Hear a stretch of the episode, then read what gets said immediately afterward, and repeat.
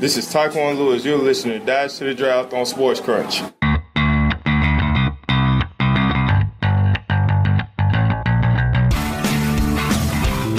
Welcome back to Sports Crunch with D. Crom, ladies and gentlemen. I'm your host, David Cromelo. This is the final episode of our 2018 Dash to the Draft series, and what better way to wrap it up than with a look at the draft classes of the NFC West, with Josh Rosen joining Russell Wilson, Jared Goff, and Jimmy Garoppolo. The NFC West could be the most exciting division to watch in the NFL during these next five to ten years. Aside from the addition of Rosen, did the 2018 draft hauls of the 49ers, Cardinals, Seahawks, and Rams do anything to make such excitement even more possible? Joining us to answer that question and more is our good friend, one of the best football minds in the business, Mr. Jordan Reid. Jordan hosts his own podcast, Climbing the Pocket, and was recently added to the incredible team at InsideThePylon.com. It's always a treat having you on the program, Jordan. How you doing? Great, man. Thanks for having me on once again. It's always a pleasure. It's always a pleasure indeed, Jordan. You're very welcome. And without further ado, let's uh, discuss this uh, 49ers draft class.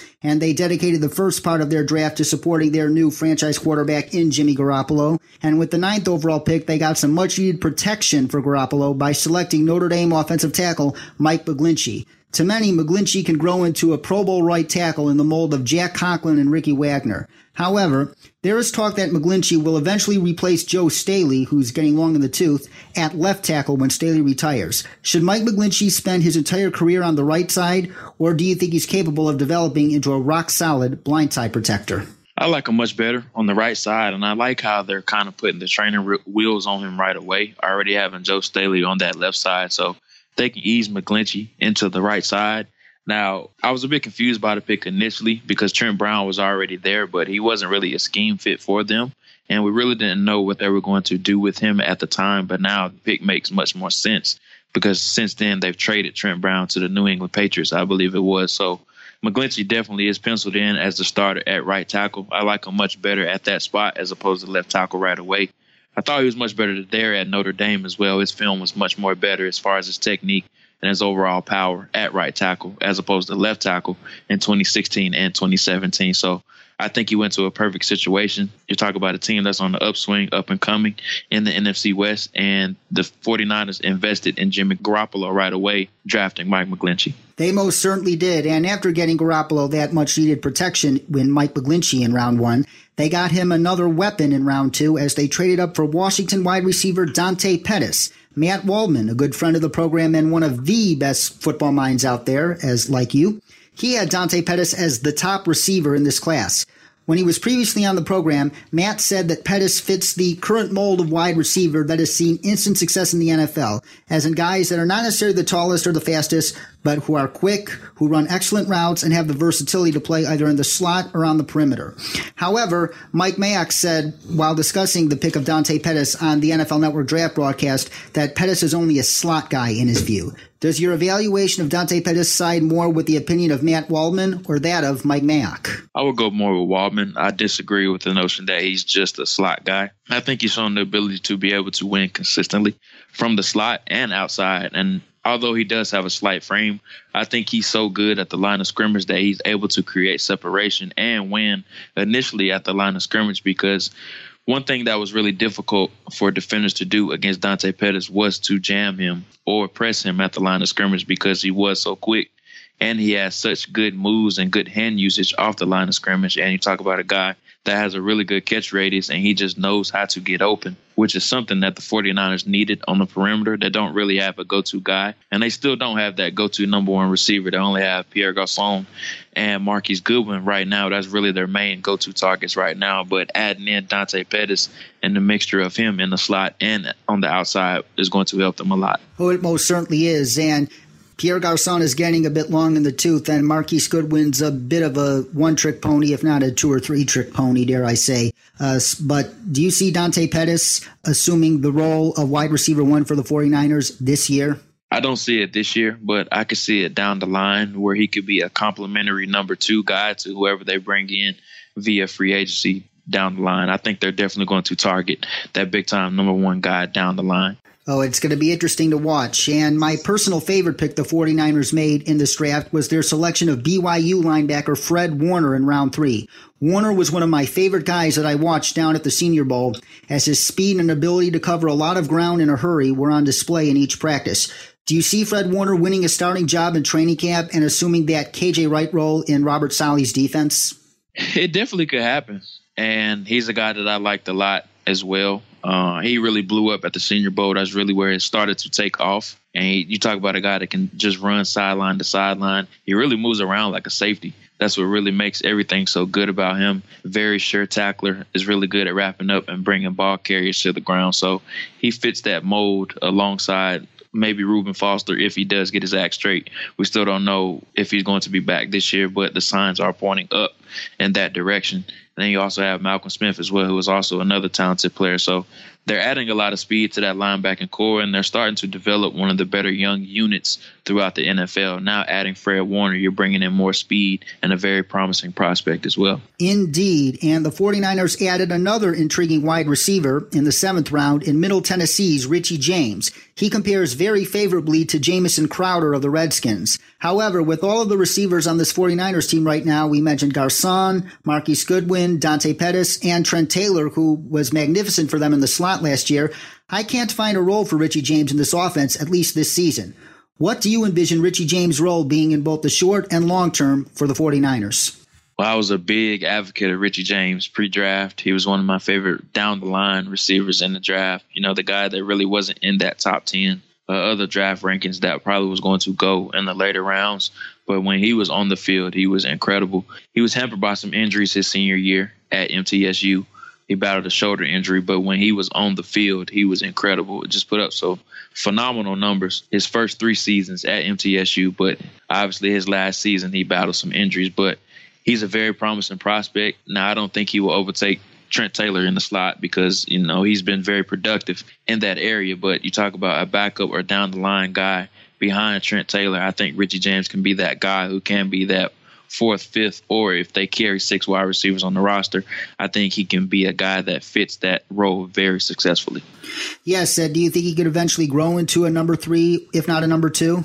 I think he can eventually mold into a number three, like a Jamison Crowder is for the Redskins, as you alluded to earlier. Yes, it's going to be interesting to watch Richie James' development. And moving on to the Arizona Cardinals, who traded up five spots in the first round to select who they hope will be their next franchise quarterback in Josh Rosen. According to many during the pre-draft process, most notably his college coach Jim Mora, Josh Rosen had to land somewhere with an offensive coordinator that would challenge him intellectually. And new Cardinals offensive coordinator Mike McCoy runs a very complex system that is very comparable to that of Josh McDaniels and the Patriots. Because of Mike McCoy, could Josh Rosen have asked for a better landing spot? Uh, this was one of my favorite overall drafts in the entire league. I think the Arizona Cardinals nailed it with their draft class. You talk about starting off with Rosen, even Christian Kirk, and even a guy like Mason Cole, which I liked a lot. But just staying on topic of Rosen, I think this was the best possible outcome for the Cardinals because they didn't have to give up a king's ransom to move up for him. They only gave up, I believe it was a third and a fifth round draft pick to move up to 10 to pick him, which was really good. And he was my quarterback number one overall. So getting him at number 10 overall was really good. And I think this is a team that's really rebuilding, especially on offense. And the best or the best friend of a young quarterback is a great running back and they obviously have one of the better running backs coming back this year in David Johnson. Now, I really don't expect Rosen to start this year, but he probably will at some point because it's just the nature of the beast with Sam Bradford. He hasn't been able to stay healthy the past few seasons. So I think Rosen is going to step in and play at some point, and I think he's going to end up overtaking that job before the season ends. And my money is on him being the best in this class. I was a big fan of him pre draft. He's the most polished, and his mechanics are just flawless at this point as a prospect. And I think he has an extremely high ceiling. He's a guy compared to Matt Ryan. And as a prospect, I think they were mirror images of each other. And as long as you have a strong running game behind him and some weapons on the perimeter, which they will get in the future, and they already started to, and Christian Kirk, and they already have Larry Fitzgerald there. So I think Rosen is in a very admirable situation with the Cardinals. Uh, he most certainly is. But my question was about Mike McCoy and uh, the people around the league and Jim Mora saying that Josh Rosen needs to be challenged intellectually by his coaches early in his NFL career. And do you think Mike McCoy is that guy to challenge him intellectually? Yeah, I think he is because he's dealt with a competitor before. He's coached Philip Rivers before, and we all know Philip Rivers is one of the more vocal and vocal leaders on the Chargers. And I think Rosen, he doesn't have quite that same type of personality, but as far as an intangible standpoint and how he wants to be challenged on a day to day basis, I think he's very similar to Philip Rivers. So I think Mike McCoy is a very perfect match for Rosen in Arizona. Yeah, and as you alluded to, David Johnson, uh, this takes me to my personal concern with Josh Rosen, and it had nothing to do with his character. It was his durability. His extensive injury history, coupled with his limited mobility and the problems he has under pressure, are even more worrying to me given the fact that the Cardinals' offensive line is currently arguably a bottom five unit in the NFL. Should Josh Rosen start, let's say, 10 or more games this year, do you think it would be wise for the offense to be centered more around David Johnson than Josh Rosen this season in order to best protect Josh Rosen? Yeah, I wouldn't play Rosen unless I necessarily had to this year. I think it should be Sam Bradford's job to lose going forward, and he everyone knows that he is that bridge guy, and that offense should revolve around David Johnson because that's how special of a player he is. He's a guy that's a receiving threat and obviously a rushing threat out of the backfield, and he is the face of the franchise player for that offense going forward. So I definitely would like the offense to revolve around David Johnson and while using Sam Bradford as the bridge quarterback for now. Yes, and I think that would make sense because uh, I think the Cardinals' goal should be as long as Sam Bradford is healthy, he should play because if you don't trust this offensive line to protect Josh Rosen this year, I think it might be counterproductive to rush him out. Don't you think so? Yeah, I'm definitely with you. And I really didn't like their signings along the offensive line outside of Pugh coming over from the New York Giants. I mean, they signed Andre Smith and a couple other guys, just a guy that's kind of been of a journeyman the past few years or patchwork guys to get them through until the future guys, whoever they draft in the future. So I definitely will be uncomfortable putting my potential franchise quarterback of the future behind those type of guys. Yes, and another guy you alluded to was Christian Kirk, who was the Cardinals' selection in round two, the wide receiver out of Texas A&M. And what makes this pick so interesting is that Kirk and Josh Rosen have known each other since high school. Like after Christian Kirk, who is an Arizona native, by the way, was drafted, uh, Josh Rosen posted a picture of both of them on his Instagram at, at a football camp together from high school. And head coach Steve Wilks stressed after the draft that they want Kirk on the field early and often. Do you think the experience that Josh Rosen and Christian Kirk shared in high school will help their connection on the playing field pay immediate dividends? Probably not immediately because I just don't see Rosen playing immediately like Kirk will do in the slot. Now, I think Kirk is a slot only guy. He's not a guy that has the length or the ability to consistently win on the perimeter. That's just not not his type of game or what his game is predicated upon but he's a guy that wins with quickness and speed at the line of scrimmage. He doesn't really have an outstanding catch radius, but if the ball was is within his radius and within his body frame, I think he's able to catch the ball. So it'll be interesting to see it, how good Kirk is initially, but he's getting mentored by one of the best slot receivers in NFL history and Larry Fitzgerald. So they have the ability to be able to bring him slow along if they want to, but if they want to put him on the field right away, I wouldn't be surprised by that either because I think his game is ready right now. And I think he was one of the better wide receivers in the NFL draft as well. So getting him in the second round was another fantastic value pick for the Cardinals. It most certainly was. And you also mentioned uh, their selection of Mason Cole, the center from Michigan. And while that selection alone likely won't solve their entire offensive line problem overnight, Cole, who I also saw at the Senior Bowl, he's a very solid, durable, consistent player. I believe that he started like about 30, 40, 50 some odd games in a row. Correct me on that number eventually. But uh, when it comes to Mason Cole, do you see him beating out AQ Shipley for the starting center job at training camp? Uh, I think he's better than AQ Shipley is right now, personally. Yeah, it just depends on how quickly he can adjust to the playbook, catch on with the playbook, and the speed of the game. That's the biggest thing with Mason Cole. He's a guy that's very durable. I think it was 51 games that he started at Michigan, and he played all over the line, specifically center. But the last few years, I know he's played left tackle due to injury. That wasn't really his natural position. He just doesn't have the length to hold up on the perimeter.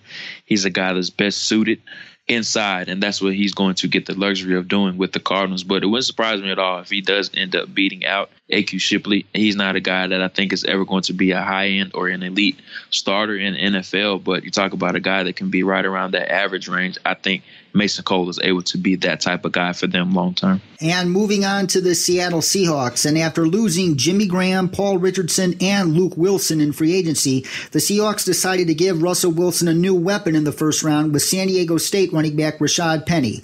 While this pick may have been a bit of a reach, many believe that Penny's diverse skill set, he is proficient in the run game, the pass game as well as the return game is very similar to that of Saquon Barkley. Not saying he's as good as Saquon Barkley, but they both bring similar skill sets to the table. Would it surprise you if Rashad Penny has an equally significant rookie impact for the Seahawks as Saquon Barkley does for the Giants? This is tough for me because I don't really see Penny as much of a third down back. He's a guy that really struggles in pass protection and catching the ball out of the backfield. We all know that that's one of Saquon's strengths, and that's a big advantage that he does have over Penny. So I don't think his receiving numbers will be as good as Barkley's, but I think his rushing numbers can be similar. It just depends on how that Seattle Seahawks offensive line holds up. And we all know that's been their liability or their deficiency over the past few years. It's just how good their offensive line will be. But I was totally shocked, along with a lot of other people, that Penny went so early in the draft. I thought he was more of a second or third round guy, but him going in the first just shows how much the Seahawks valued him. And if you think about their offense, he really fits in perfectly with them because he's a guy that can run between the tackles. He's known for being able to break those tackles. He's a very strong runner as well. He's a guy that reminds me a lot of Thomas Jones. I'm sure you remember him. They're very similar running, very similar running backs as far as their playing style. So I think Penny can have some success. Probably not as much as Barkley as a receiving threat, but I think the rushing yards could definitely be similar. Yes, and after Rashad Penny, the Seahawks began their long term defensive overhaul in the third round with USC defensive lineman Rasheem Green. A scout from an AFC team told NFL.com's Lance Zierlein that if Rasheem Green returned to school this fall, he could have been a top 10 pick in the 2019 draft. Moreover, Lance noted that Rasheem Green projects best as a base defensive end that will kick inside in sub packages. That sounds a lot like Michael Bennett. Do you think Rasheem Green will grow into that long term successor to Michael Bennett for the Seahawks? and it's funny you say that he's the guy I actually compared him to. His body type is very similar to Michael Bennett as well. So I thought he played out of position at USC this past year. They really played him inside as opposed to more on the exterior at defensive end.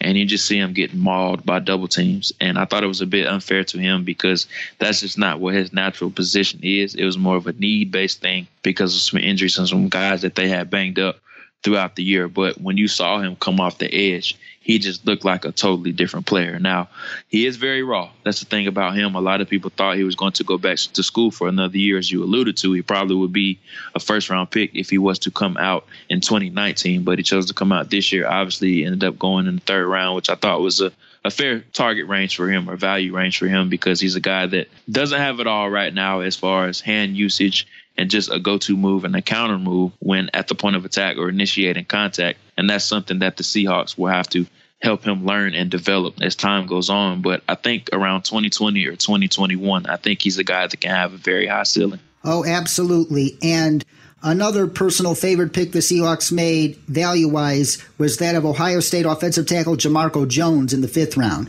If it wasn't for his poor combine performance, Jamarco Jones would have been drafted much earlier. Some believe his tape is infinitely better than his workout numbers suggest. Do you share that view? And would it surprise you if he makes a strong push for that starting right tackle job at some point this season? Yeah, I actually was a big Jamarco Jones fan. Now he is a bit slight I think he only weighed in around 300 pounds at the combine, so he needs to gain a little bit of weight. But as a natural pass set, footwork is very good. I thought he would test a bit better than what he did at the combine, and that was the one of the biggest reasons that he did slip to the fifth round. But I was shocked that he slipped this far. And it wouldn't shock me at all if at some point this season he overtakes Germain Ifedi at that right tackle spot. So I think they got terrific value getting Jamarco Jones in the fifth round. I believe so too. And moving on to the defending division champion Los Angeles Rams, who, uh, like your Minnesota Vikings, are in a Super Bowl or bust season. They essentially traded away their early picks for some talent and They were relegated to beginning their draft in the third round, but they still came away with a quality haul with 11 picks. And heading into this draft, they urgently needed offensive line depth because most of the Rams starting offensive line is long in the tooth. Looking at you, John Sullivan and Andrew Whitworth, and or coming out of contract after the season. Andrew Whitworth and Rob Havenstein, to be specific there. They selected three developmental players, an offensive tackle Joe Noteboom from TCU, center Brian Allen out of Michigan State, and guard Jameel Jamil Demby from Maine. Demby played tackle in college, I think, but he projects best to guard in the NFL. Which one of those three would you be the most excited about long term if you were the Rams offensive line coach? Probably Noteboom. I was a big fan of Noteboom. He showed some positive signs throughout the year, especially on tape from TCU. It needs to gain a little bit of weight, but TCU just keeps churning out these athletic offensive tackles that have some upside if you stash them on the practice squad or at the bottom of the 53 man roster for a year or two. So Noteboom is just the next guy in line in that long line of TCU guys. I know the Vikings had one last year with Aviante Collins who came in and contributed at times last season. And I think Joseph Noteboom could be in a similar situation with the Rams long term. So Noteboom would definitely be a guy that I'm excited about in the future. Yes, and do you think he can replace Andrew Whitworth at left tackle, or does he project better as a right tackle? It just depends on his development, and it's hard to say right now. But I would start him off on the right side because I trust him a bit more as opposed to throwing him in there right away and protecting Jared Goff's backside. So I definitely would start him at right tackle. Yes, and another one of the best value picks of day three, in my opinion, was the Rams taking Oklahoma edge rusher Ogbonnia Okoronkwo in the fifth round. He likely slid as far as he did because, as it was recently reported, he just underwent foot surgery. Although he will struggle to make an impact early in the season because of his health, can you see him eventually tallying three to four sacks by the end of the year? Because after all, he'll be on the field with Aaron Donald and Ndamukong Suh, and he's going to get a lot of opportunities to get after the quarterback. Yeah, I completely agree with that. I can see a situation where he does end up with three or more sacks this upcoming season. They needed some edge rushers after getting rid of Robert Quinn they needed some more guys out on the edge. Obviously, their interior is solidified with Aaron Donald and, and Ndamukong Suh. So I could see Ogbonnia Okoronkwo ending up being a contributor out on the edge. Now, he does need to develop a counter move. He really only has one move right now, which is a basic spin move, which really worked on the college level for him. But obviously, NFL tackles are better than those college tackles. So they're going to end up picking up on that one move that he does have. So he needs to develop a go to move and a counter move as well, which I think is something that will come over time, especially being with Wade Phillips every day. It most certainly will. And he is Jordan Reid, ladies and gentlemen, inside the pylon.com and host of the Climbing the Pocket podcast. Jordan, it is always a pleasure. As I've said countless times of having you on this program, you really, really know your stuff. You're one of the best in this business. But before we let you go here, uh, we like to play a little game called Overreaction or Not an Overreaction. And in this game, I will talk about a prospect drafted by one of these four NFC West teams that we have discussed yet. And you tell me whether I'm overreacting or not overreacting starting with the 49ers. DJ Reed will be the 49ers starting slot corner and main punt returner in 2019.